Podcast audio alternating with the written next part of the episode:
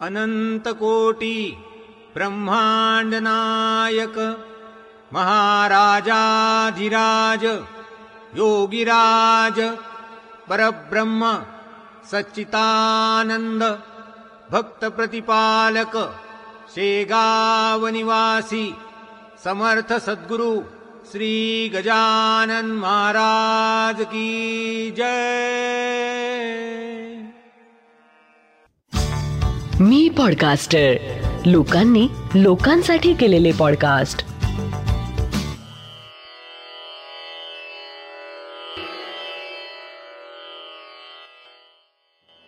श्री गजानन महाराज की जय.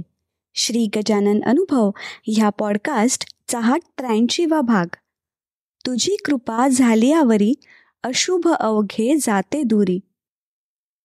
जय गजानन.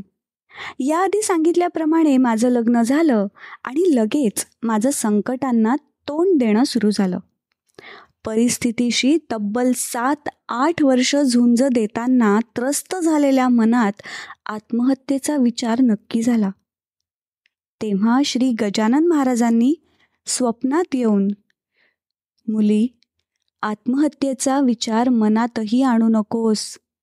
यापुढे तुला अन्न वस्त्र आणि निवारा या तीनही बाबतीत काही कमी पडणार नाही असं सांगितलं.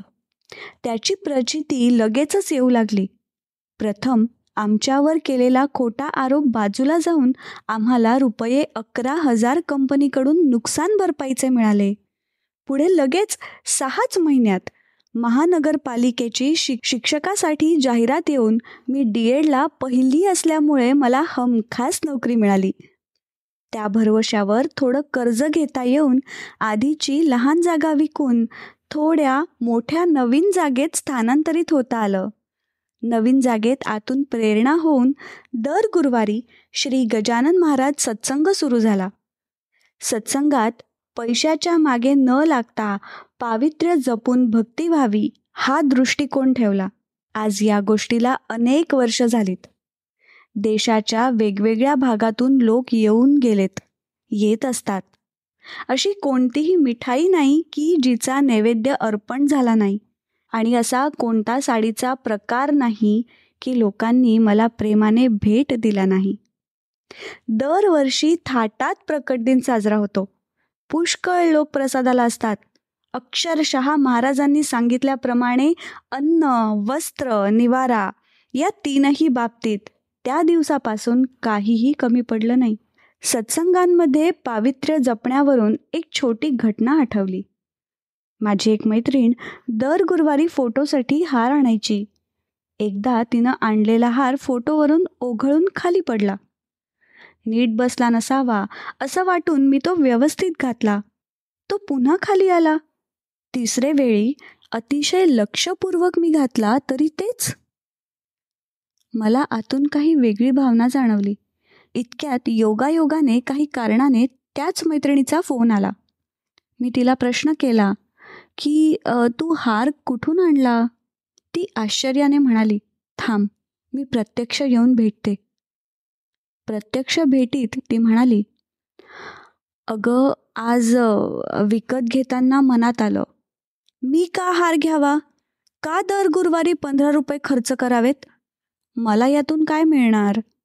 ते सर्व ऐकल्यावर श्री गजानन महाराजांनी बाळाभाऊंना उपदेश करीत असताना मनात अंशत जरी मलिनता शिल्लक राहिली तरी भक्तिमार्ग हाती येत नाही हे सांगितलं होतं.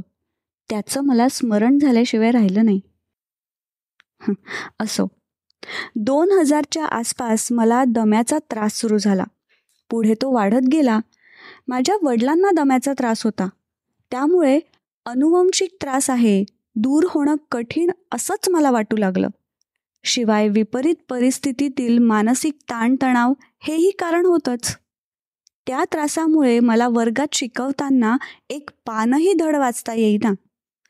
घरी येणाऱ्या काही उपासकांनी मला प्राणायाम करायचा उपाय सुचविला. पण त्याला मुहूर्त लागत नव्हता. गजानन महाराज घेतील काळजी असं म्हणून मी स्वस्थ होते. अशातच दोन हजार तीन साली मला श्री समर्थांच्या सज्जनगडावर जाण्याचा योग आला.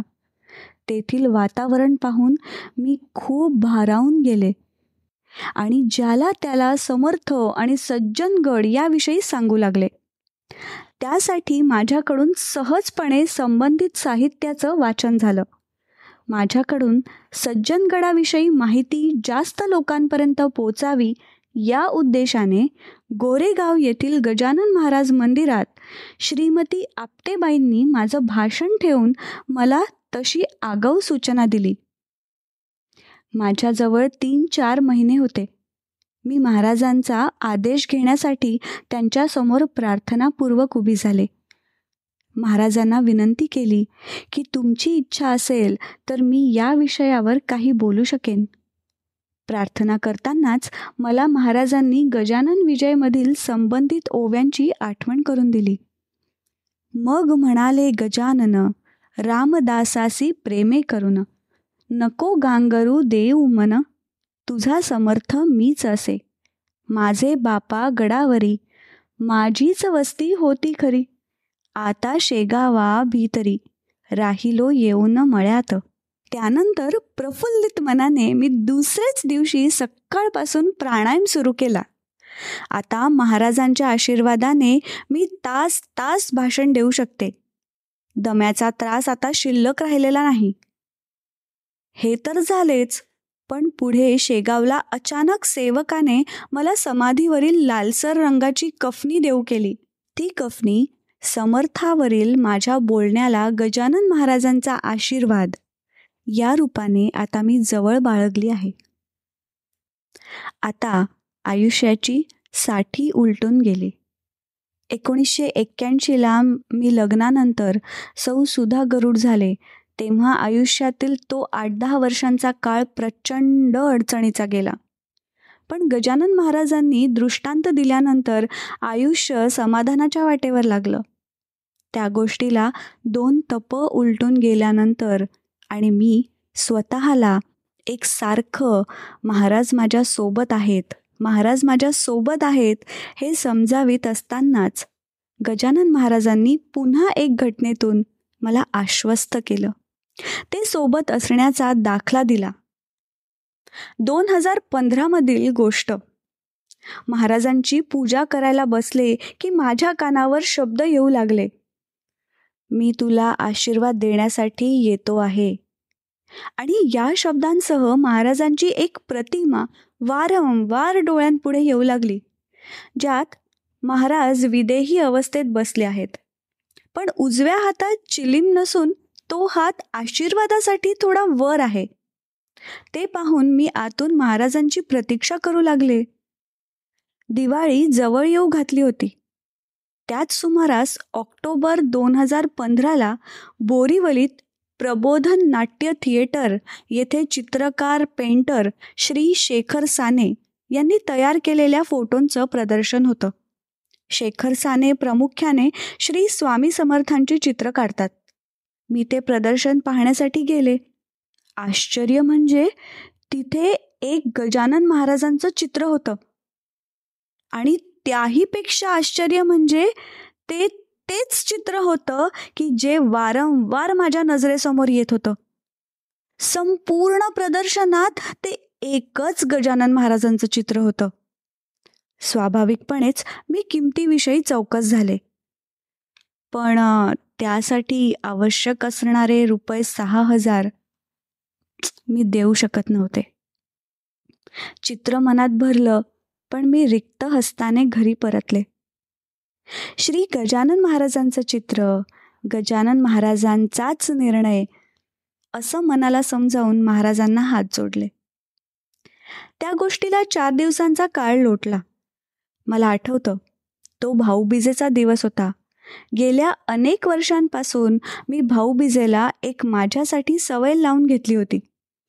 प्रथम मी गजानन महाराजांना ओवाळणार तेव्हाच माझा तो दिवस साजरा होणार. त्याप्रमाणे मी त्या दिवशी महाराजांना ओवाळलं. काही वेळमध्ये गेला असेल अचानक माझी मैत्रीण सरस्वती तिच्या भावासोबत सुरेश ज्याचं नाव माझ्या दारात उभी ठाकली. त्यांनी माझ्यासाठी स्नेहभेट म्हणून एक मोठी तस्वीर कागदात झाकून आणली होती. हो तुम्ही अगदी बरोबर ओळखलं. तो तोच फोटो होता जो प्रदर्शनात मी पाहिला होता. त्या फोटोच्या माध्यमातून महाराजांनी मला पुन्हा आश्वस्त केलं. मुली चिंता करू नकोस. आता दर गुरुवारी सत्संगात आम्हा सर्व भक्तगणांसमोर तोच फोटो असतो. आमचं भजन आणि नामस्मरण सुरू असतं आणि समोर उपस्थित असलेले महाराज आम्हाला आशीर्वाद देत असतात. त्या आशीर्वादामुळे आमचा हुरूप अजून वाढीस लागतो. मग आम्ही सर्वच उपासक अजूनच आर्ततेने त्यांना म्हणतो महाराज आम्हा सर्व उपासकांवर तुमच्या कृपेची पाखरण होऊ द्या आणि आमचे बोल गोड मानून घ्या. श्री गजानन श्री जय गजानन जय गजानन. श्री गजानन श्री गजानन. जय गजानन. जय गजानन. जय गजानन. जय गजानन. आत्ता आपण ऐकलात हा अनुभव आहे.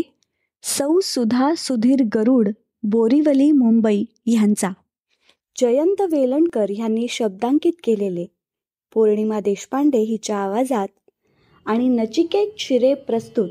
श्री गजानन अनुभव ह्या पॉडकास्टचा हा भाग. हा पॉडकास्ट तुम्हाला कसा वाटला हे आम्हाला नक्की कळवा. तुमच्याकडे असे काही अनुभव असतील तेही आमच्यापर्यंत पोचवायला विसरू नका. डॉक्टर जयंत वेलणकर आणि मी पॉडकास्टरचे डिटेल्स खाली शो नोट्समध्ये दिले आहेत. दर गुरुवारी नवीन अनुभव ऐकण्यासाठी मी पॉडकास्टर चॅनलला नक्की सबस्क्राईब करा आणि इतरांना पण शेअर करा. तुम्हाला जर घरी समर्थ सद्गुरू श्री गजानन महाराजांची उपासना करायची असेल तर त्यासाठी डॉक्टर जयंत वेलणकर यांनी रेकॉर्ड केलेल्या साधनेचा आपण लाभ घेऊ शकता. त्याची लिंक खाली दिलेली आहे. मी पॉडकास्टरचे इतरही पॉडकास्ट नक्की ऐका. पुन्हा भेटूया पुढच्या गुरुवारी एका नवीन अनुभवासोबत. तोपर्यंत श्री गजानन जय गजानन. श्री गजानन जय गजानन.